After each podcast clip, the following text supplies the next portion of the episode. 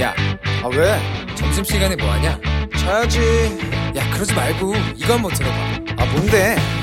지금 당장 라디오를 켜봐 나른한 오후 깨울 시사 토크쇼 모두가 즐길 수 있고 함께하는 시간 유쾌하고도 신나는 시사 토크쇼 오태훈의 시사본부. 이 시각 라디오 정보센터 뉴스입니다. 정부는 코로나19 유행 상황에서 단계적 일상 회복, 이른바 with 코로나로 나아가기 위해서는 백신 접종 완료율을 70%로 끌어올리는 게 우선이라는 입장을 재차 밝혔습니다. 더불어민주당은 기존 여야 합의에 따라 언론중재법 개정안을 오늘 27일 국회 본회의에 올려 처리하겠다는 입장을 재확인했습니다. 대중음악 업계가 코로나19 확산 이후 평균 매출이 78% 감소하는 등 막대한 손실을 봤다며 정부에 보상을 요구하고 나섰습니다. 한국과 미국 국방부는 27, 28일 서울에서 제20차 한미 통합 국방협의체 회의를 개최한다고 국방부가 오늘 밝혔습니다. 현지 시간 22일 뉴욕에서 한미일 3국 외교장관 회담과 한미 외교장관 회담이 잇따라 열려 종전선언과 북한 미사일 문제 등을 논의했습니다. 지금까지 라디오 정보센터 조진주였습니다.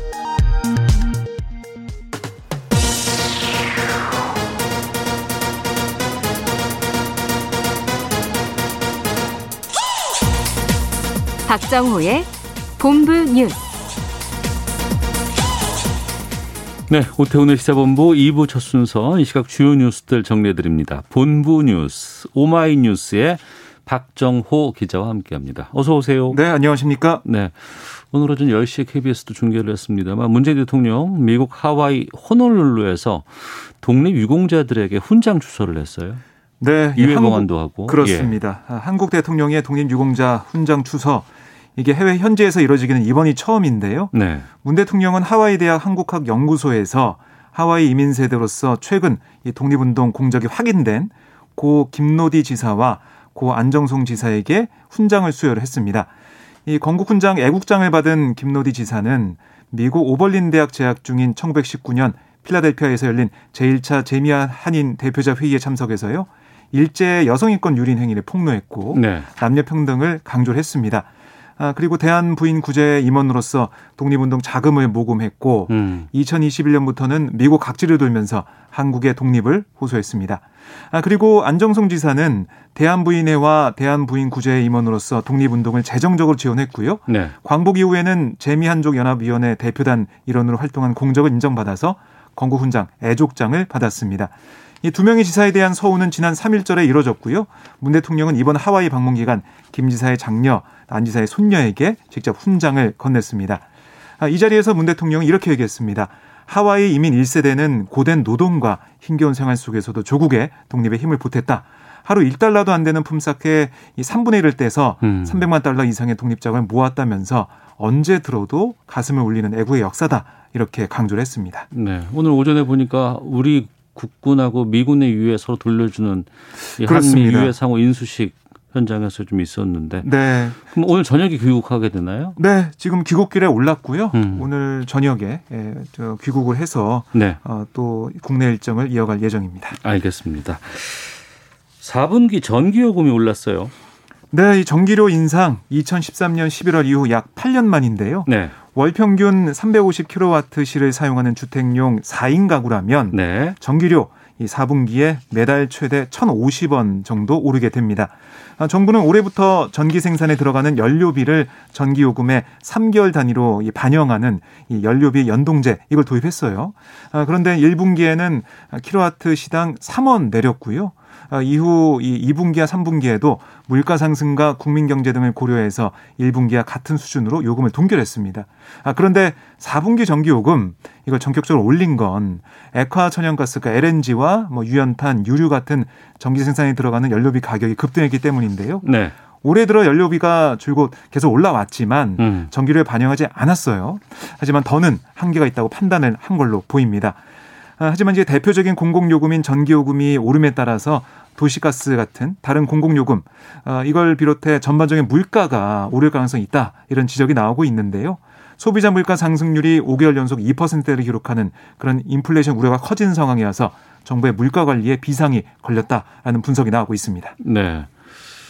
올 초부터 경기경제 쪽에서는 tapering이란 단어가 네. 엄청 등장을 했는데 예. 그 미 중앙은행 연방준비제도 자산 매입 축소 한다는 그 테이퍼링 이거 시작할 수 있다고 밝혔다고 직접 밝혔다고요? 그렇습니다.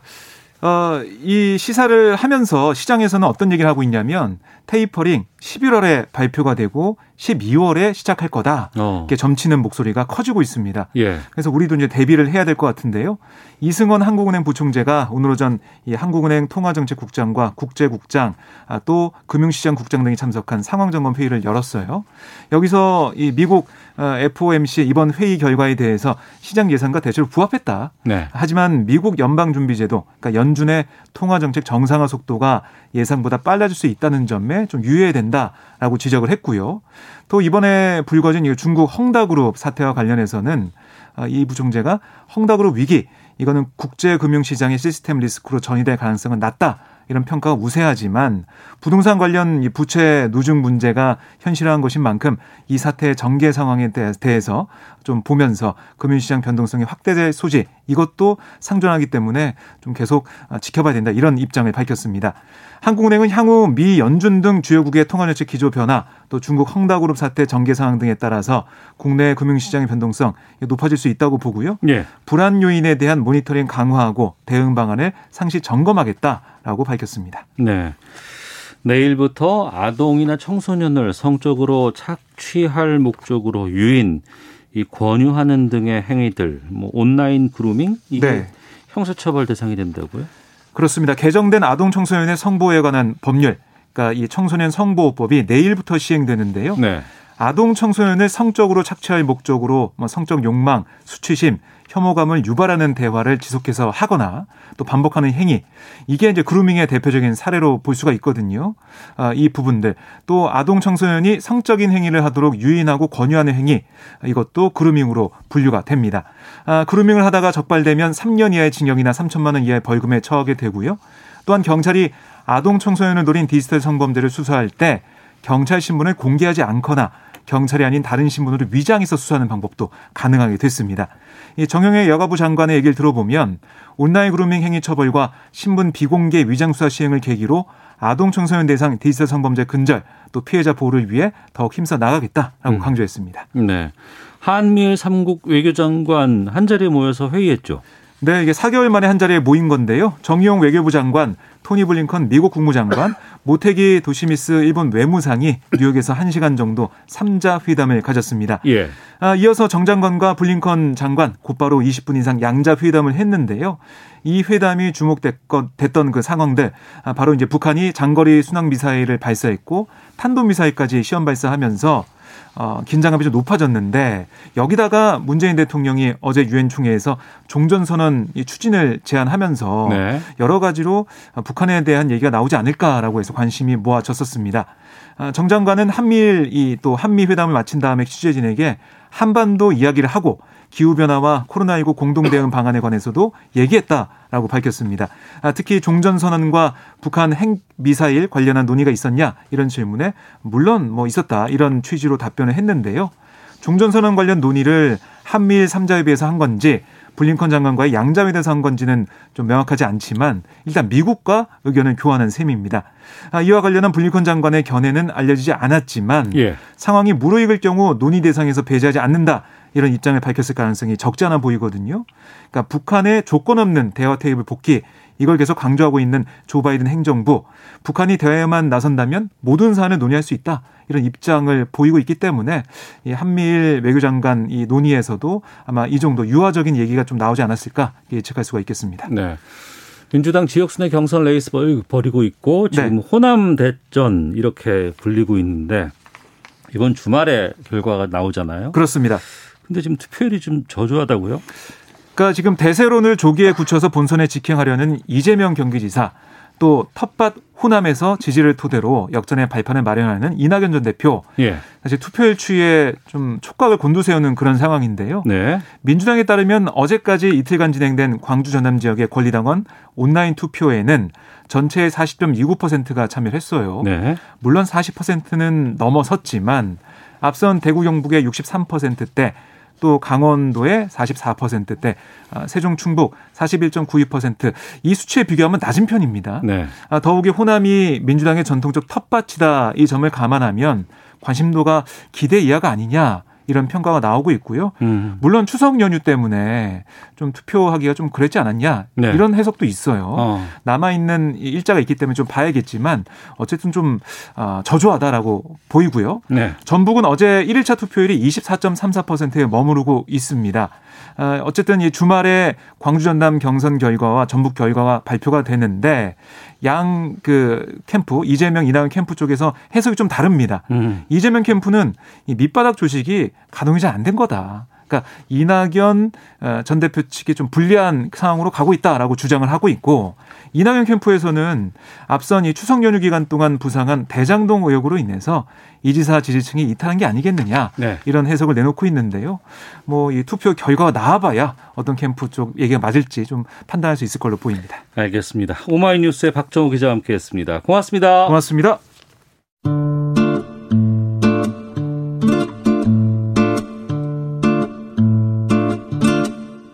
오태훈의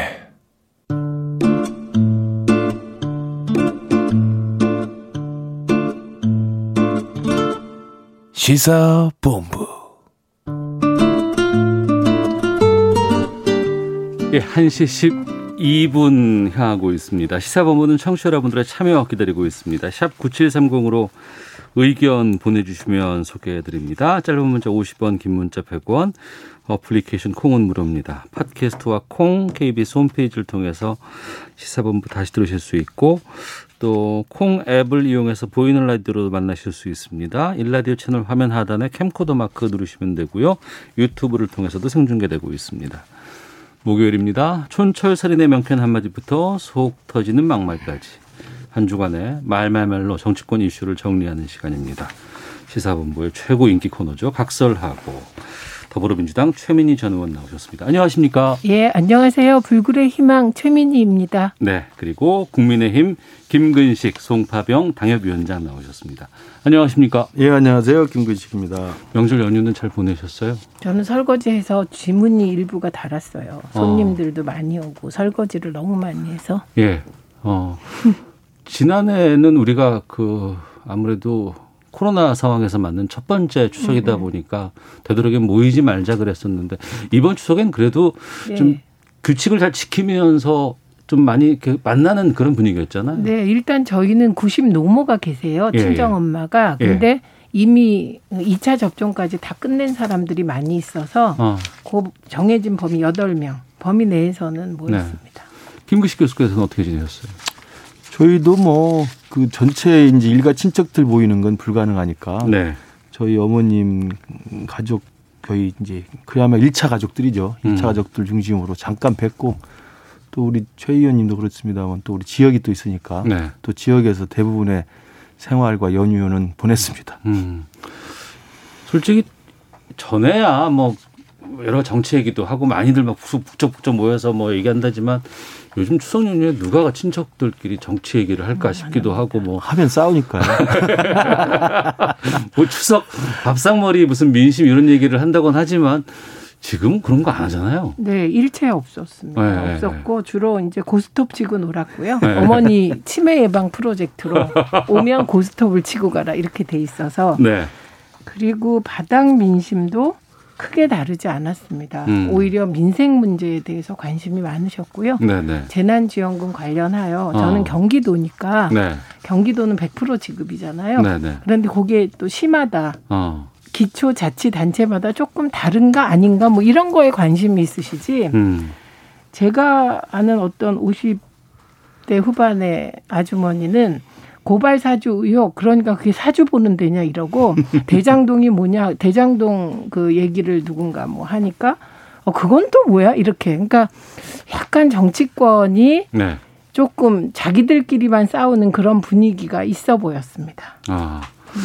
하긴 그 설명이 필요한 부분이잖아요. 그냥 뭐 딱 워딩이 나오는 건 뭐 고발사주 의혹, 뭐 아니면은 무슨 뭐 화천대유 뭐 이런 거 이렇게 나오는데 이게 뭐 뭐 뭐, 야 왜? 좀 설명을 해야 되는데 거기서 뭐 질문 들어가면 어 이거 무슨 말이지? 막 다들 헷갈려 하시는 분들이 많이 계신 것 같더라고요. 그리고 이제 예전에는 네. 이제 방송 신문에 이제 많이 의존을 했다고 한다면 네. 지금 언론 환경이나 정보를 접하는 환경이 굉장히 바뀌었잖아요. 네. 그러니까 시- 지역과 서울이 다르지 않고 음. 또 연령이 많다고 그래서 또 정보를 모르시는 것도 아니고 네. 그런 것이어서 예전에는 뭐 이제 추석 민 심 하면은 이제 서울에 있는 자식들이 지방으로 가고 그래서 그 서울의 음. 자식들이 설명해 주고. 예, 서울 소식은 어떠냐 예, 뭐 이런 예, 걸 예. 하고 그랬는데 지금은 뭐 사실 격차가 없습니다. 어. 그러니까 뭐 아까 말씀하신 대로 서로 다 아는 이야기들이고 음. 관심 있으면 뭐 굳이 밥상머리에서 말하지 않고 인터넷에서 뒤져보면 나오는데 네네. 밥상머리에서 괜히 이야기했다가 서로 정치적 견해가 더 싸울 이유가 뭐가 있겠습니까? 그러니까요. 조용히 갈비 먹고 그냥 돌아가는 거죠. 어. 예. 그럼에도 좀 여쭤보려고 하는데 하나씩 시작해 보겠습니다. 아무래도 민주당 쪽부터 시작한다 그러면 민주당은 지금 그 호남 지역 권리당원 투표가 시작이 됐습니다. 앞서 좀 다른 지역과 비교해 봤을 때 투표율이 조금 좀 낮다는 지금 아까 뭐 보도도 좀 있었는데 호남 상황이 아무래도 좀 중요하잖아요 민주당에서는요. 어떻게 보고 계세요? 그러니까 중요합니다. 네. 그런데 언론에서 보는 것처럼 대세를 결정 지을 거냐 음. 이건 아닙니다. 왜냐하면 아, 예. 지금 호남 권리당원 음, 수가 20만 가까이 돼요. 어, 그리고 그러면 서울, 경기, 음. 인천 남아 있는 거 부울경 남아 있잖아요. 제주 남아 있네요. 근데 그건 합쳐서 그러니까 그 경우에 33만 정도예요. 그러니까 이낙연 후보 캠프가 전략을 짜기 굉장히 애매한 거죠. 네. 광주에 너무 집중하면 뭐 수도권을 어떻게 판단할까? 지역 감정 혹은 출신지를 호소하면 또 그에 따른 순기능과 역기능이 다 있기 때문이죠. 그래서 네. 산술적으로 계산해 보면 이재명 후보는 이 호남 권리당원 20만 중에 투표율이 60%로 잡으면 12만이잖아요. 70%로 잡으면 14만입니다. 음. 그 중에 41%를 얻으면 오- 과반이 유지되는 상황이에요. 네. 그럼 남아 있는 곳이 이제 서울, 경기, 그다음에 불경인데 불경은 전재수 의원이 이재명 후보를 지지하고 캠프로 갔습니다. 그래서 이런 상황을 고려하면 수적인 대세를 결정하는데 뭐 크게 영향은 주지 않는다. 그러나 이낙연 후보 개인에 대한 판단 부분은 음. 유권자들이 아마 깊이 고민하시지 않을까 싶습니다. 네. 어. 이낙연 후보로 투영된 호남권 대망론 네. 그리고 호남이 나를 호남이 나를 버리면 끝이다는 식의 호소가 적어도 60대 이상에게는 절절하게 먹힐 것이라고 봅니다. 근데 이게 세대 차가 나요. 여론조사 보면 55세 이하는 별 영향이 없습니다. 60대 이상은 음. 그 동정론 그 호, 간절한 호소가 통하고 있는 것도 의원, 의원직 사실입니다. 사태까지 지금 건 상황이기 때문에. 네. 어. 민주당 이 경선 상황은 어떻게 보고 계세요? 그 뭐 저희들 입장에서는 이제 호남이 이제 대세를 바꿀지 안 바꿀지는 잘 모르겠지만 네. 어, 결선으로 가느냐 안 가느냐의 분수령은 되죠. 과반에 영향을 미칠 네, 것이다. 그러니까 지금까지 네. 이제 과반도 확실하게 이재명 지사가 초반에 제압을 해서 결선 없을 것이라는 전망이 우세했는데 네. 호남이 어떻게 되느냐에 따라서는 뭐 1, 2위가 바뀔 수는 없을지 모르지만 음. 그 격차가 줄어서 과반이 안 될 경우 이제 결선 투표라고 하는 것을 갈 거냐 말 거냐 이 분수령이 되는 건 맞는 것 같고요. 그래서 네. 지켜볼 대목이 있는 것 같고 또 하나는 이제 그 중도 사퇴한 우리 경- 정세균 총리가 다진 또 조직이 있지 않겠습니까? 예, 예. 근데 그분이 이제 전북을 지역 연구를 하고 있기 때문에 음. 전북 지역의 민심이나 이제 확보된 어떤 선거인단들이 그 정세균 대표의 이제 중도 하차로 어떤 쪽을 선택할지 아마 치열할 겁니다. 네. 근데 그 부분이 하나 제가 볼 때 이제 관전 포인트 같고 마지막 하나는 어, 이게 제가 이제 저도 전주기 때문에 전주를 가서 내려갔다 왔는데 민심은 이제 제가 제가 느낀 건 그래요. 이제 국민의 입장에서 봤을 때는 그 문재인 대통령도 호남을 천대 약간 호남을 무시했다가 된통 당한 적이 있습니다. 음. 2016년 20대 총선 때 아마 대통 다 해가지고 그때 국민의당이 호남에서 그렇죠. 40석을 얻었죠. 거의 무릎 네. 꿇다시피 하고 그래서 2017년 대통령 선거에서는 문재인 대통령이 각별하게 호남을 챙긴 겁니다. 음. 호남이 사실은 군기를 잡은 거라고 볼 수가 있어요. 네. 근데 과연 이재명 지사한테 느끼는 호남 사람들의 심리는 이재명이 우리 호남이 이렇게 소중한 걸 아나? 어. 좀 문재인처럼 좀 군기를 한번 잡아야 되는 거 아니야? 음. 뭐 이런 식의 민심은 좀 제가 밑바닥에서 느낀 게 있습니다. 그러면 결선까지 가는 모습을 보여주면 네. 이재명 지사가 아 호남이 없으면 내가 죽는구나. 어. 어, 양무 호남이면 죽는구나. 문재인 대통령 겪었던 그 절박함이란 걸 아직 제가 볼 때는 특히 호남 사람들은 이재명 지사가 느낀다고 생각하지 않고 있거든요. 음. 그래서 아마 이재명 지사가 갖는 호남에 대한 절절함에 대해 호남 사람들은 좀 테스트를 해보고 싶은 게 있는 것 같아요. 네. 그러니까 호남인들의 민주 진영에 대한 관심 또 지지 이런 부분 상당히 의미가 있는 부분인데 거기서 또 이낙연 지사 같은 경- 아 이낙연 후보 같은 경우에는 전남 지사를 했던 경험이 있고 이재명 지사를 호남 분들이 어떻게 볼까? 이 전 부분이. 모르겠습니다. 네, 네. 그거를 그리고 정서적으로 접근하는 부분은 그게 어느 정도 작동할지 잘 모르겠어요. 음. 근데 호남이 흔히 전략적 투표를 한다는 말과 정서적으로 이재명을 한번 시험에 빠지게 하겠다 이 말씀이시거든요. 네, 네, 그건 약간 상충되는 부분이기 때문에 음. 저는 그 정서적인 부분은 아까 말씀드린 대로 이게 세대마다 작동하는 방식이 다르다. 그렇게 60대 이상에서는 작동을 할 것이다. 네. 어, 이렇게 어, 전망을 합니다. 근데 제가 수치로 계속 말씀드리는 이유는 나중에 지나놓고 보면 음. 평론가들이 했던 저를 포함하여 이런저런 얘기들이 현실과 동떨어진 경우가 많아요. 네. 그럼 그럴 경우 어떻게 하면 평론 혹은 여론조사의 오차를 줄일 것인가? 그건 어. 결국 수치를 통한 과학적인 분석을 할 수밖에 없기 때문에 저는 호남에서 만약에 이낙연 후보가 70%를 얻는다. 그러면 반전이 일어나죠. 그 어. 반전은 네. 결선 가는 겁니다. 음. 근데 만약에 이낙연 후보 오늘 캠프에 보니까 5% 이기는 거더라고요. 네. 그걸로는 반전이 일어날 수 없습니다. 어. 예, 그리고 지금 남아 있는 게 제가 아까 그 33만 정도가 수도권에 남아 있다라고 말씀드렸는데 2차, 3차 국민 선거인단 있거든요. 근데 음. 그 국민 선거인단에서 1차에서 이재명 후보가 51%인데 나머지 이재명에게 가야 할 나머지 5, 6%가 어디로 갔나? 이낙연 후보에게 안 가고 추미애 대표한테 갔거든요. 그러니까 이 대목도 저는 약간 우리 위원장님과는 판단이 다릅니다. 음, 알겠습니다. 네가티브 하지 않겠다고 했는데 또 캠프 간에 지금 수박 논란이 지금 또 거세게 나왔어요. 이건 뭐예요, 수박이? 예전에 바나나라는 말이 있었어요. 예, 예. 그게 겉은 노란데 속은 하얀. 예. 그러니까 예를 들면 인종상 황인종인데 백인종처럼 행동하는 사람들 예, 예, 혹은 예. 뭐 그런 것이었습니다. 어. 이건 안 좋은 표현이죠. 예, 비난입니다. 비난이다. 그래서 그런 표현은 쓰면 안 되는 표현이죠. 음, 그래서 수박이라는 표현 역시 좋은 표현이 아닙니다. 네. 민주당이 파란색이잖아요. 음, 국민의힘이 빨간색입니다. 네. 그래서 제 되게 안타깝습니다. 저는 빨간색이 어울리는데 빨간색 옷을 입고 방송 토론에 나가면 네. 저는 파란색 입고 오잖아요. 그, 그 개의치 아니 마세요. 그러니까 국민의힘 쪽에서는 위장 전술이라 그러고 어. 우- 그 민주당 지지자들은 저 속이 저 빨갛다 이러시거든요. 예, 예. 그렇 겉은 파란데 속은 빨갛다. 그러니까 수박이다. 민주당에 있는데 아, 예. 생각은 국민의힘과 비슷하다. 음, 이게 이런 표현은 되도록이면 안 쓰는 게 좋겠죠. 그런데 네. 민주당이라는 정당이 우리 정당사에서 아주 특이한 정당입니다. 어떤 특이점이 개혁? 정당도 아니고 보수 정당도 아니고 어. 중도를 표방하는데 어떤 땐 개혁이고 어떤 땐 보수고 어떤 땐 진보고 네네. 그래서 음, 개혁적인 분들은 이렇게 수박이라고 하면서 좀 민주당에 있는데 어, 보수는 이렇게 비아냥거리는데 이거는 뭐그큰 문제는 아니죠. 이 정도는. 근데 지금 최민희 의원이 그 수박의 뜻을 정확히 지금 그, 그, 그 수박에 깔려 있는 정치적인 그 의미를 좀 설명을 해 주셨어요. 그러니까 겉은 파란데 속은 빨간 거기 때문에 민주당 내에서 이제 아, 저건 우리 민주당으로 활동하는 것 같은데 속, 속내를 들여다보면 저긴 국- 국민의힘과 똑같다. 이런 부분들을 비하할 때 쓰는 발언이기 때문에 굉장히 안 좋은 표현이라고 그랬는데 그걸 지금 이재명 지사가 썼지 않습니까?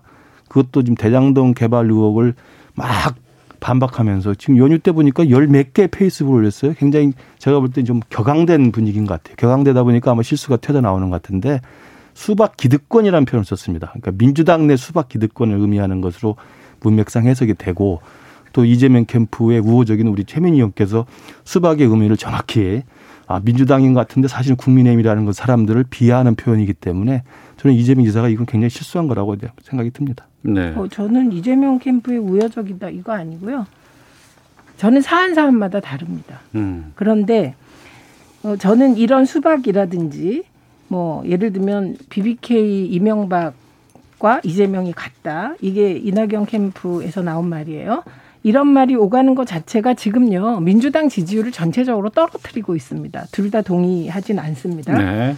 그런데 이재명 후보가 여덟 개나 되는 페북을 했다. 그거는 제도 언론이 일방적으로 어, 조선일보가 시작을 했고 언론이 대부분 따라가고 있고 그리고 이게 되게 복잡해진 거는 이낙연 캠프가 국민의힘하고 한 목소리를 내고 있기 때문이에요. 그러니까 음. 지금 전선이 이상하게 된 거예요.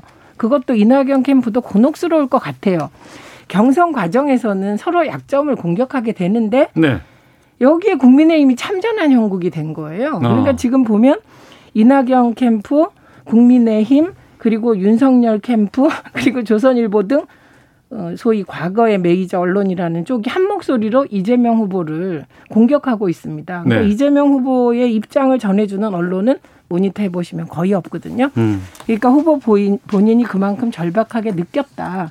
그러면 그 절박해서 여덟 개 올린 내용이 과연 경선에 도움이 되겠느냐 안 되겠느냐 네. 이 부분은 또 냉정히 분석을 해봐야죠. 그러니까 여덟 알겠습니다. 개 이상 올렸고요. 열 몇 개 올린 것 같은데 네. 내용이 이제 제가 왜 격앙됐다고 이재명 기사의 그 이번 추석 연휴 때 대장동에 대한 입장을 제가 보고 제가 안타까워서 말씀드리는 예, 거예요. 예, 예. 제가 이재명 캠프 핵심 참모라면 아. 이렇게 대응하지 마십시오. 아. 아, 저는 열심히 하려고 했는데 이렇게 일곱 명의 특정 개인에게 수천억이 가는 걸 몰랐습니다. 음. 지금이라도 정말 사과드립니다라고 했으면 네. 이 문제가 커지지 않습니다. 왜냐하면 알겠습니다. 이재명 지사 성격상 단돈 1원이라도 받을 사람이 아닌 거로 저는 생각이 들고 저도 받았도 흔적이 안 남길 뿐입니다. 아. 그걸 찾아도 안 나와요. 그러면 그렇게 겸손하게 이야기를 했으면 국민들의 분노를 좀 잠재워줬으면 되는데 고개를 빳빳이 들고 내가 뭘 잘못했느냐. 나는 5,500원을 가져왔단 말이야. 공영 개발한 건데 나는 성과인데 왜 너희들이 나를 응해하느냐. 이건 국민의힘 게이트다. 토건 귀족들의 저항이다. 오히려 수박 기득권처럼 민주당 내에서 저 국민의힘 편드는 놈들이 문제다는 식으로 하니까 전선이 확대된 측면이 있고 그래서 예. 제가 볼 때는 이재명 지사 캠프로서는 아마 이 시기를 지나보면 알겠지만 제 3자 입장에서 보면 초기 대응이 굉장히 잘못된 거예요. 아니 저렇게 말씀하시면 안 되죠. 그러니까 돼요, 국민의힘에 계신 거고 정확히 보세요. 김근식 위원장은 국민의힘의 당협위원장이세요. 그러니까 국민의힘 시각에서 저렇게 말씀하실 수 있는데 애초에 이건 가짜 뉴스로 시작된 거고 이거 솔직히 주장하고자 하는 게 뭡니까? 지금 말씀하시지만 두 가지 얘기를 하셨어요. 하나는 이재명 후보가 안 받았으리라고 생각한다. 그걸로 끝내 잠깐만요. 끝내셔야지. 음. 두 번째 받았어도 흔적을 안 남길 사람이다.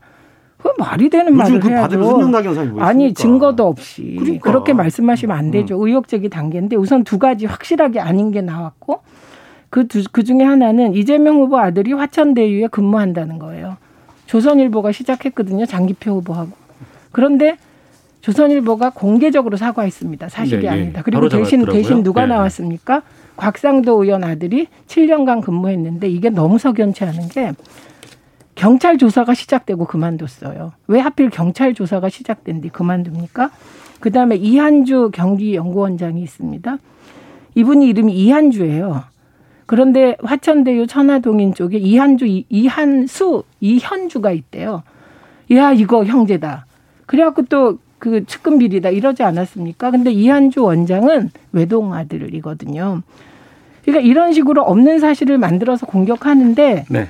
저는 뭐 격앙될 수 있다고 생각합니다. 그러니까 예, 격앙됐으니까 그리고 대응을 특검이나 국조를 받으면 됩니다. 그러니까 본질이 이게 국민의힘. 등장인물이고 국민의힘 게이트인데 왜 네. 그걸 반대합니까? 아니 그걸 이재명 후보는 반대한 적 없어요. 아닙니다. 수사는 다 받겠다. 반대를 했어요. 아니 그러니까 박주민 박주민 총괄. 선대본부장이 반대를 아니, 했고 아니 박주민 뭐 당당하고 떳떳하고 잠시만요. 예, 아무것도 이게. 가짜 예, 예. 뉴스를 생산하는 건데 그걸 받으시면 제가 볼 때 국민의힘 인- 인물들이 막 드러날 거 아닙니까? 아니 잡혀갈 거 제가 아닙니까? 뭐 예를 들면 응. 공영 개발을 왜 안 했냐.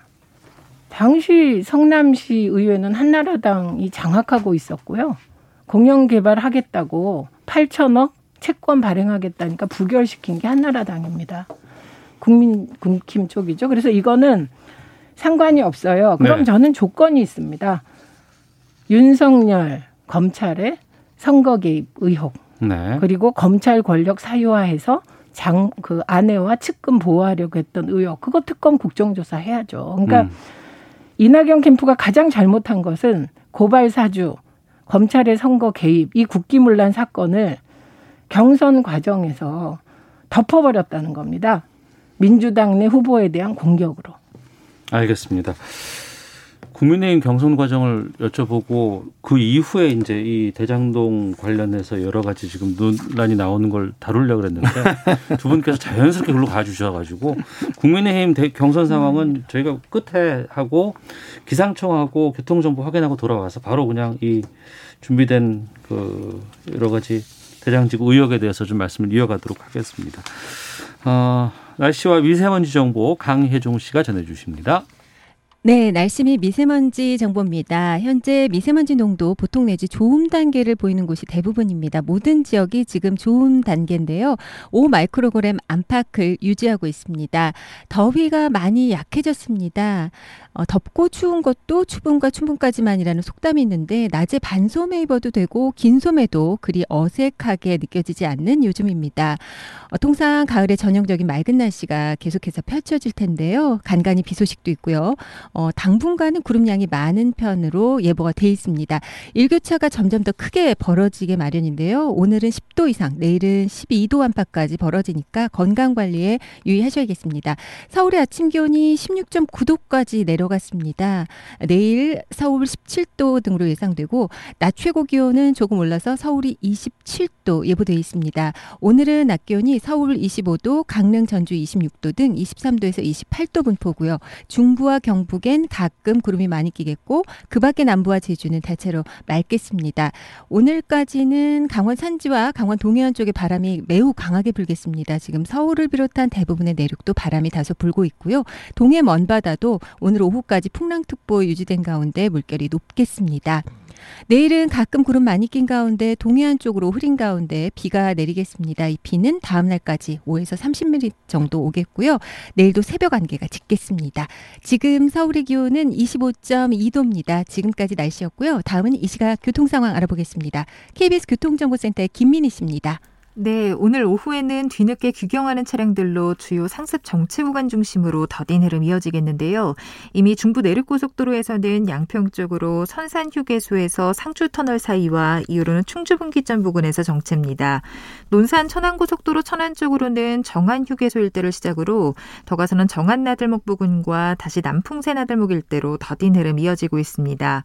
경부고속도로 서울 방면으로 북천안 부근 사고는 처리 작업이 마무리됐지만 이 일대 역시 규경 차량들이 서서히 늘고 있는데요. 천안나들목부터 8km 구간에서 정체 길어졌습니다. 이후 죽전 휴게소 부근에서는 사고가 나면서 2차로를 막고 처리 작업을 하고 있습니다. 중부고속도로 하남 쪽으로 남이분기점 부근에서도 사고가 났는데요. 갓길에서 처리 작업을 하고 있지만 부근으로 차량들 서행합니다. 그 밖에 서울시내 강변북로 일산 쪽으로 동작대교에서 한강대교 사이 4차로에는 고장난 차가 서 있습니다. 뒤로 한남대교부터 지나는 데만 10분이 넘게 걸리고 있습니다. KBS 교통정보센터였습니다.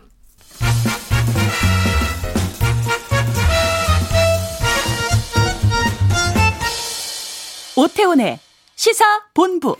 네, 각설하고 더불어민주당 최민희 전 의원, 국민의힘 김근식 전 비전 전략 실장과 함께 말씀 나누고 있습니다. 지금 이재명 후보를 둘러싼 이 대장지구 의혹이 계속 지금 이어지고 있습니다. 앞서서도 두 분께서 열띤 토론해 주셨는데요. 준비된 인서트가 저희가 있거든요. 이거 듣고 두 분과 계속 말씀 이어가도록 하겠습니다. 국민의힘이 대장동 의혹 공세에 고삐를 조였습니다. 이런 한 장 받은 것 없고 수사에 100% 동의한다고 밝혔고 민주당이 특검과 국정조사에 조속히 동의하지 않을 이유가 전혀 없습니다. 민주당 후보라고 해서 진상규명을 제대로 안 한다고 하면은 국민들께서 아마 어떤 심판을 하지 않겠나.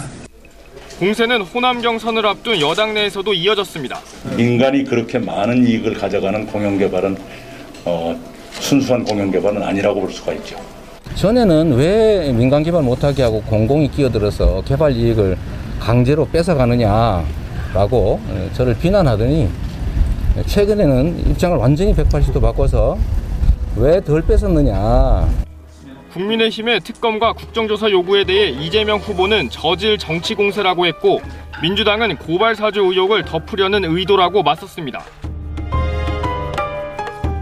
네, 국민의힘 김기현 원내대표 또 윤석열 후보 그리고 민주당의 이낙연, 이재명 두 후보의 목소리까지 들으셨습니다.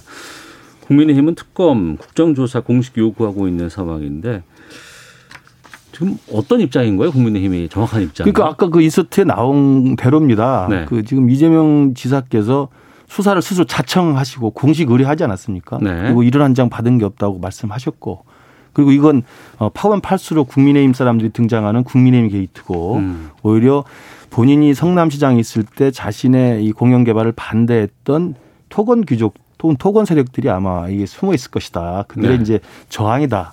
이렇게 이야기를 하셨기 때문에 뭐 지금 뭐 용산경찰서부 진흥팀에서 뭐 수사를 하고 있다는 그러는데 이 대장동 개발 의혹에 대한 수사를 하는 게 아니고요.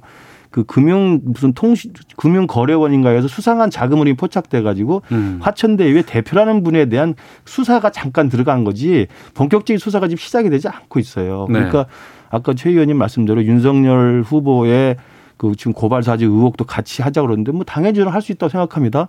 그리고 고발 사주 의혹은 이미 알려진 대로 공수처도 수사에 나섰고 중앙지검도 수사에 나서서 압수수색하고 있고 그 이미 다 수사를 진행하고 있어요. 강제 수사를. 음. 그러니까 뭐 그건 저는 더 신속하게 더 공정하게 엄정하게 했으면 좋겠고요. 네. 마찬가지로 대장동 의혹이 또 지금 이미 민주당 내에서도 주장을 하고 있고 이재명 지사 측도 이재명 본인도 당당하다. 이거 당연히 수사를 받아야 된다. 이렇게 음. 하고 있기 때문에 국민의힘도 뭐 나서서 지금 하겠다는 거 아니겠습니까? 음. 근데 까면 가스로 국민의힘이 나온다고 하시니 국민의힘 그걸 자청하고 받아보겠다는 거니까 왜 국정조사나 특검을 안 하는지 그게 이해가 되지 않는 거죠. 왜냐하면 국정조사는 여야가 합의만 하면 되는 겁니다. 네. 특검도 여야가 합의만 하면 되는 거예요. 음. 그래서 신속한 수사와 강제 수사를 통해서 국민들의 의혹과 분노가 지금 날이 갈수록 커지고 있으니 좀 낱낱이 밝혔으면 좋겠다. 국민의힘이 나오면 좀 국민의힘도 다 잘라야 된다고 생각합니다. 예. 우선 경찰이 수사 내사한 게 두 달 정도 됐다고 합니다. 네. 그리고 두 달 내사해서 뭔가 나오면 강제 수사에 들어가겠죠. 근데 지금 내사를 두 달 전부터 했대요. 그다음에 검찰은 수사에 들어갔습니다. 그런 논리라면 그 윤석열 전 총장 관련한 검찰의 선거 개입 의혹 그리고 윤석열 전 총장의 아내와 측근을 보호하기 위한 검찰 권력 사유화 의혹도 같은 상황이에요. 공수처만 안 들어간 건데 이거는 공수처가 뭐 꼬리가 있어야 하지 않겠습니까? 그래서 저는 어, 이저 의도는 명백하죠. 이게 뭐 뭐, 뭐, 특수법인, 뭐, AMC, 뭐, SPC, SPC, 성남의들, 화천대유, 천화동인, 막 복잡하니까 사실 국정조사 제가 많이 해봤거든요. 국정조사 전문 국회의원이라는 별명이 붙을 정도로. 네. 그런데 국정 조사에서 사실을 밝혀내서 뭐가 정리되는 거 본 적 없어요. 그래서 저는 민주당이 받는다면 윤석열 전 총장 관련한 국기문란 사건과 의혹과 이 사건에 대해서 특검 동시에 민주당이 받을 수 어, 있다고 생각합니다. 그리고 저는 국민의힘이 이낙연 캠프가 굉장히 예쁠 것 같아요. 어. 왜냐하면 보통 대선을 앞두면 이게 네. 진영으로 갈라지거든요. 그런데 이낙연 캠프는 이 윤석열 전 총장의 국기문란 사건보다 이 실체도 없는 대장동 의혹과 이재명 후보 공격하는데 더, 더 힘을 쏟고 있거든요. 그래서 제가 오늘 쭉 그, 이 기사를 찾아보니까 이낙연 캠프가 최근 들어 윤석열 전 총장의 선거 개입 의혹, 그 체제, 그 의혹에 대해서는 발언한 게 거의 없고요. 거의 이재명 공격이더군요. 그래서 어, 아마도 국민의힘은 이낙연 캠프나 이낙연 후보가 예쁘겠지만 그거는 별개의 정서고 음.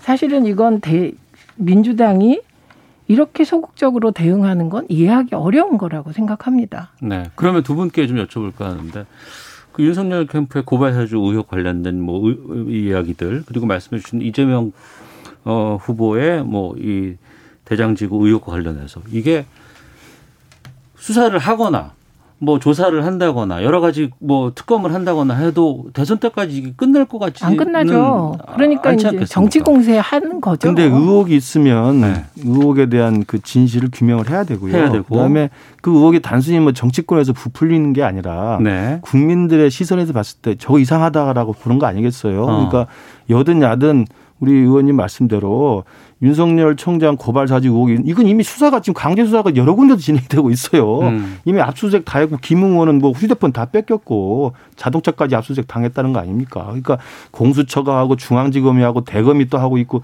경찰도 하고 있고 이렇게 하고 있으니 그건 저는 정말 신속하게 빨리 해주기를 바라고요. 그리고 또 하나 마찬가지로 대장동 의혹도 경찰이 두 달간 내사하고 있다는 그게 뭐냐면 안 했다는 겁니다. 그냥 음. 뭉개고 있었다는 거예요. 그래서 이 부분에 대해서도 검찰이나 어디든지 정말 강제 수사에 돌입을 해서 네. 저는 이재명에서 나올지 안 나올지 저는 저는 모르겠습니다. 그러나 이게 투명하게 밝혀줘야 이재명 기사가 본선 후보가 되더라도 본선 경쟁력에서 어, 이른바 이제 불안함이 없다고 볼 수가 있는 거고 이낙연 후보 측 에서 제일 주장하는 게 그거 아닙니까?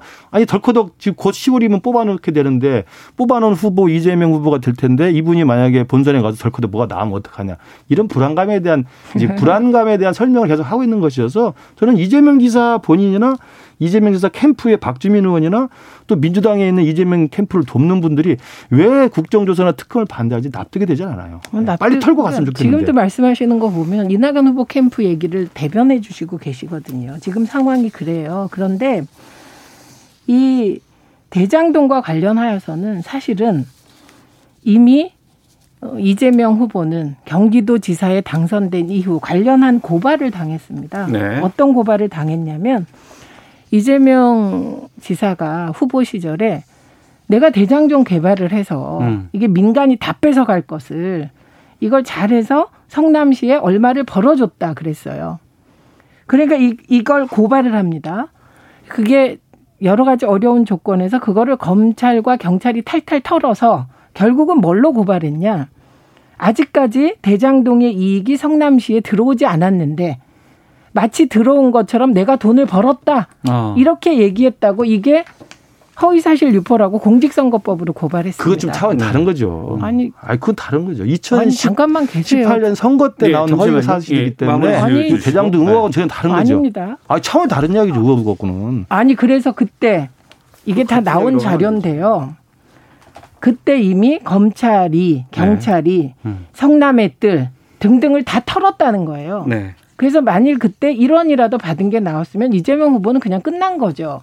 그런데 이 대장동과 관련한 얼마를 벌었다. 이게 허위 사실 유포가 아니다. 네, 네. 그래서 무죄 났습니다. 1심 무죄, 그 제가 2심 설명을 무죄, 드릴게요. 대법원 무죄이고요. 그러니까 그- 그, 때 감사원이 그 공직선거법상 허위사실. 유포는 성남시장이 이미 개, 그 개발 이익이 실현되지 않았는데 그건. 그것들 실현됐다고 말해서 허위사실 유포로 된 거지. 그런데 그렇게 그 하게 된 이유가 개장동 사업에 일곱 명의 특정 분 민간인. 개인이 예. 5천억, 4천억 원 이상을 가져갔다는 의혹이 전혀 없었던 때예요. 아니 그건 지금 상관이 끝나도 이거- 없어요. 이거 다른 거죠. 프로그램 끝나도 아니 안 지금 잘 되거든요. 모르시는데 네. 아, 이미 제가 말씀을 드렸고요. 잠깐만요. 같은 걸로 설명하면서 아닙니다. 경찰이 이미 조사 그때 고발된. 게 공직선거법상으로만 고발된 게 아니에요. 예, 어, 좀 마지막 하시고 예, 예. 아니. 마- 맞아요. 마지막이라. 대장동 탈탈 털었는데 나온 게 하나도 없어서 어거지로 붙여서 그렇게 알겠습니다. 고발이 된 겁니다. 예. 저희가 앞서 이 시간을 다 다루고 국민의힘 이 경선 상황도 좀 알아보려고 했는데 그건 지금 다 시간이 돼서 그래도 짧게라도 좀 여쭤봐야 네. 될것 같은데 국민의힘은 지금 윤석열 후보 그리고 홍준표 후보의 아주 그냥 약진 이 상황으로 지금 계속 가고 있는 건 맞죠? 그렇죠, 그렇죠. 그러니까 어. 뭐 추석 연휴 기간에도 여론조사에는 큰 흐름은 뭐 변동이 없는 것 같아요. 네. 그러니까 앞서가는 윤석열 후보를 지금 총준표 후보가 지금 추격하고 있는, 어. 바짝 추격하고 있는 이런 형국이고 그래서 오늘도 이제 토론이 한 번 있고요. 그래서 예. 어, 이번에 이제 10월 8일 날 4명으로 압축하는 2차 컷오프가 있습니다.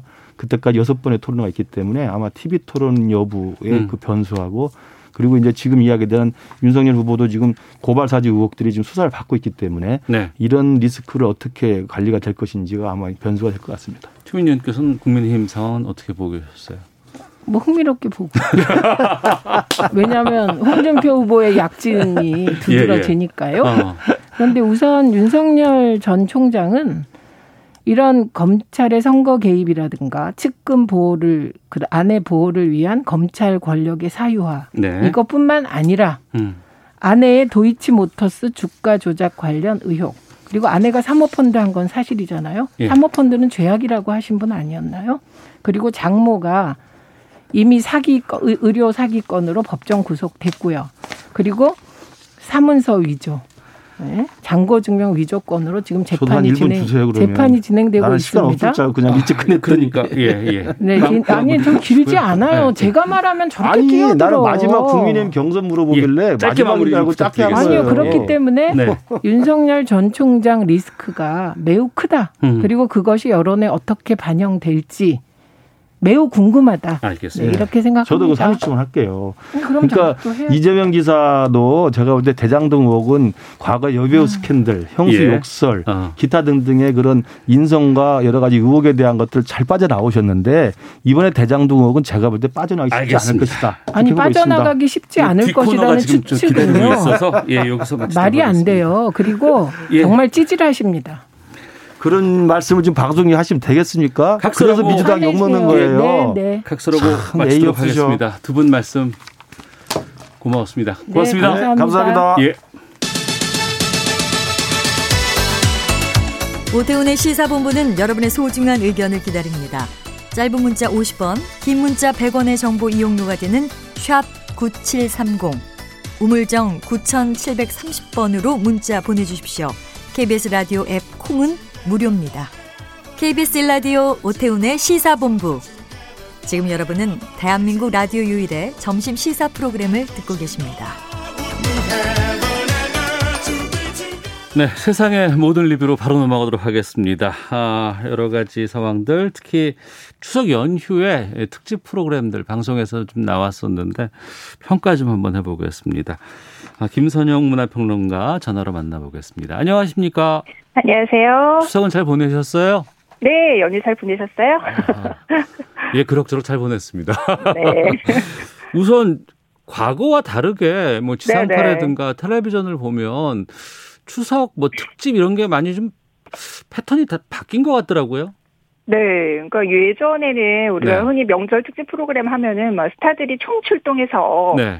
곱게 막 한복을 차려입고 음. 뭐 장기자랑을 펼치거나 게임을 한다던가 뭐 이런 프로그램들이 굉장히 많았잖아요. 아주 구태의연한 게뭐 외국인 노래자랑 뭐 이런 거 많았잖아요. 그렇죠. 네. 그, 그리고 또 뭐 각 방송사마다 뭐 추석 특집 드라마, 설 특집 드라마 이런 네. 식의 프로그램을 선보이곤 했는데 이런 것들이 최근에 완전히 사라진 것 같아요. 음. 먼저 드라마 같은 경우에는 이제 KBS가 유일하게 특집극을 이제 편성을 해 왔었는데 네. 아마 뭐 코로나라든지 여러 가지 뭐 제작 환경 뭐 이런 상황 등을 고려해서 음. 지난해부터는 이제 그 지상파에서 아예 특집극이 이렇게 사라진 추세고요. 네. 그리고 예능 같은 경우에도 뭐 코로나 여파도 있을 테지만 예전처럼 이렇게 어떤 우리가 스타들이 대거 등장한다는 이유만으로 눈길을 끌거나 이제 흥미를 끌어내는 시대는 이미 지났잖아요. 그렇기 때문에 과거처럼 어떤 그런 전형적인 포맷보다는 음. 좀 새로운 시도들을 많이 추구를 하고 있는 것 같아요. 새로운 시도라면 어떤 것들이 좀 보였습니까? 어, 몇 년 전부터 이제 명절 때는 파일럿 프로그램들이 굉장히 좀 다양하게 선보이면서 그러니까 정규 편성이 아닌 좀 이렇게 한번 해보고 가능성을 판단한 다음에 그 이후에 정규로 가는 파일럿 프로그램 말씀하시는 거죠? 그렇죠. 뭐 어. 일종의 샘플 프로그램인데 네. 명절에는 아무래도 이제 온 가족 시청층이 다 같이 모이니까 네. 반응을 엿보기가 좋잖아요. 뭐 요즘 뭐 아직도 장수 프로그램으로 이제 자리 잡아가고 있는 뭐 슈퍼맨이 돌아왔다라든지 음. 뭐 MBC 복면가왕 같은 프로그램도 원래 이런 명절 파일럿으로 먼저 선을 보이고 정규 편성이 된 거거든요. 네. 그래서 이런 파일럿을 또 최근 이렇게 그 많이 편성하는 추세였는데 올해 같은 경우에는 이제 파일럿보다는 기존 예능 프로그램의 인지도를 빌려온 어떤 파생 프로그램, 어. 우리가 스피노프 프로그램이라고 하죠. 네, 스피노프 프로그램들이 좀 이렇게 늘어나는 추세예요. 예. 이제 뭐 슈, 슈퍼맨이 돌아왔다 같은 경우에도 그 엄마 버전인 슈퍼맘이 돌아왔다가 아. 이제 방송이 아, 그렇게 해서 됐고요. 파생됐다 그래서? 맞습니다. 네네. 네. 그리고 MBC 같은 경우 이제 복면가왕의 일반인 어, 버전이라고 할 수 있는 더 마스크드 탤런트 이런 스피노프 프로그램들이 네. 증가를 하고 있어요. 음. 그래서 파일럿 프로그램 같은 경우 꼭 이렇게 명절이 아니어도 요즘에는 뭐 시즌제라든지 다양하게 이제 선을 보일 수가 있기 때문에 네. 음, 스피노프 프로그램을 약간 특집 프로그램 식으로 조명을 하는 게 아닌가 생각이 음. 됩니다. 그리고 아무래도 네. 공중파, 지상파 네. 젊은이들은 이쪽에 좀 아무래도 관심이 좀 조금은 덜하기 때문에 그렇죠. 요즘에 저 OTT를 많이 네. 뭐 가는 추세라서요. 그 중장년층을 겨냥한 기획 프로그램들이 꽤 좀 많이 눈에 띄더라고요. 네, 뭐 작년 같은 경우에는 뭐 거의 나훈아 신드롬을 일으켰던 뭐 대한민국 어게인 나훈아라든지 네. 올해도 이제 KBS에서 피어나라 대한민국 심수봉 쇼를 선보여서 네. 역시 다시 한번 심수병이란 심수봉이라는 걸출한 뮤지션에 대한 재조명이 이루어졌었고요. 음. MBC 같은 경우에도 이제 서바이벌 오디션의 원조라고 할 수 있는 강변가요제를 네. 이렇게 그동안에 이제 출연할 대상을 수상을 했었던 가수들을 이렇게 다시 소환해서 후배 가수들과 이렇게 콜라보 무대를 선보이는 강변가요제 레전드 음. 이런 프로그램들을 선보였는데 네. 저는 좋은 시도 같아요. 이렇게 어. 그 말씀하셨듯이 젊은 층들이 이제 자꾸 뭐 OTT라든지 다른 매체로 이동하는 상황에서 네. 좀 소외되었었던 중 노년층을 다시 음. 한번 이렇게 지상파가 불러들이는 네. 이런 기획들도 나름 의미가 있다고 봅니다. 음. 그 피어나라 대한민국 심수봉 이 편은 어땠어요? 어, 이게 그 시청률이라는 수치만으로는 사실 네. 작년에 대한민국 again 나훈아가 워낙 거의 30%에 가까운 시청률을 기록을 해서 음. 어, 올해는 이제 11%대를 기록하면서 수치상으로는 약간 이렇게 저조한 상황인데 이게 의미는 네. 저는 오히려 대한민국 again 나훈아를 이어서 음. 이 어떤 명절을 대표하는 프로그램의 어떤 계보를 이어갈 수 있는 가능성을 심어줬다는 면에서 굉장히 좀 의미가 있었다라고 보거든요. 네. 그러니까 심수봉이라는 뮤지션을 이제 싱어송라이터라든지 음. 뭐 예전에 뭐 드럼, 뭐 베이스 기타, 뭐 다양한 악기에 굉장히 다재다능한 능력을 가지고 있는 네. 그런 뮤지션으로 재조명한 것도 굉장히 좋았고요. 음. 또 이렇게 명절 같은 경우 우리가 요즘 코로나 때문에 가족이 사실은 이렇게 다 모일 수는 없잖아요. 네. 굉장히 좀 단절의 시대를 우리가 통과를 하고 있는데 이게 비대면 콘서트긴 하지만 오히려 지역을 초월한 음. 전그 국내외 시청자들을 모을 수 있잖아요. 관객으로.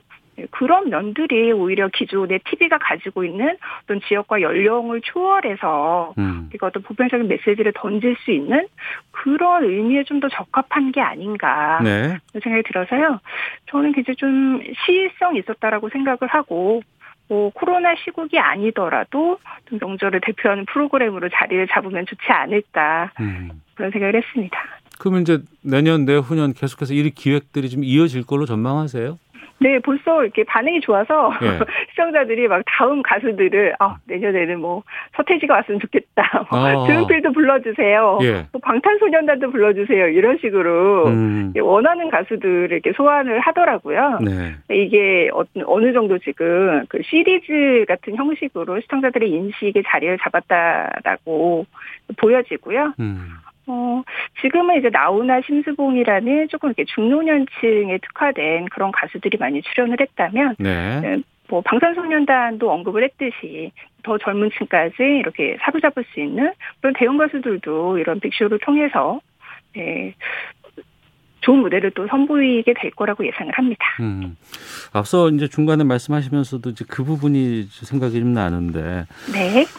과거에는 차례 지내고 나서 이제 같이 식사하면서 텔레비전 보고선 이제 한쪽을 바라보는 입장이었다면 네. 지금은 식사는 같이 하지만 네. 끝나고 나면 각자 이제 젊은 사람들은 이제 바- 자기 방으로 들어가고 네. 컴퓨터 앞에 간다거나 아니면 이제 모바일을 통해서 이제 프로그램을 보는 이런 세대로 바뀌어 버렸잖아요. 맞습니다. 이 흐름들에서 지상파가 앞으로 이런 걸 어떻게 바꿔야 될까라는 고민들이 좀 들 수밖에 없는 추석이 됐던 것 같아요. 네. 그 말씀하신 대로 어떤 기존의 지상파가 가지고 있는 위상과 영향력이 이제 네. 많이 좀 약화된 상황에서 음. 저는 이번에 뭐 나우나라든지 심스봉 쇼가 가지고 있는 어떤 그 메시지 같은 거를 보면서 어, 예전에는 지상파가 본인들의 어떤 권위를 위상을 보여주기 위해서 스케일을 굉장히 많이 강조를 했잖아요. 예, 예. 근데 요즘에는 오히려 그런 스케일보다 내용, 어. 연령과 지역을 초월한 어떤 공간과 보편성의 메시지가 더 중요한 어떤 지상파가 추구해야 될 그런 생존 전략이 아닌가. 음. 그런 것들을 이제 나오나 심수봉 쇼에 쏟아진 호평들을 통해서 좀 예측을 할 수 있었고요. 음, 뭐 작년 지난 그 올해 설 특집 프로그램 중에서 KBS가 조선팝 어게인이라는 프로그램을 한번 방송을 한 적이 있었는데요. 네, 기억납니다. 이- 네, 이런 프로그램도 그 우리의 전통적인 국악과 굉장히 다양한 장르의 뮤지션들이 같이 콜라보를 하는 그런 형식이었거든요. 네. 이런 식을 통해서 얼마든지 지상파가 뭐 이- 전통적인 것과 좀 음. 다양한 장르를 같이 결합할 수 있는 그런 역량을 가지고 있다라고 보거든요. 네. 또 지상파는 어떤 스케일이라든지 자극적인 이야기로 승부하기보다는 어. 보편성이라든지 다양성으로 좀 가야 되는 게 아닌가 이런 음. 생각을 하고 있습니다. 3938님께서 저는 추석 네. 때 TV 안 보고 넷플릭스 오징어 게임 봤습니다. 주변에서는 온통 이 얘기뿐입니다. 이렇게 의견 주셨는데, 그러니까 과거에는 이제 영화 뭘 볼까 네. 이제 이렇게 고민하고 막 이랬었다고 한다 그러면 이제 지상파 쪽에서는 좀 기획이라든가 네. 뭔가 좀 변화를 추구하는 그런 시점이 되지 않았나 그런 걸 좀 느껴보는 추석 연휴였던 것 같습니다. 자, 맞습니다. 네. 세상의 모든 리뷰 지금까지 김선영 문화평론가와 함께했습니다. 오늘 말씀 여기까지 듣도록 하겠습니다. 고맙습니다. 감사합니다. 예, 시사본부 마치겠습니다. 내일 뵙겠습니다. 안녕히 계십시오.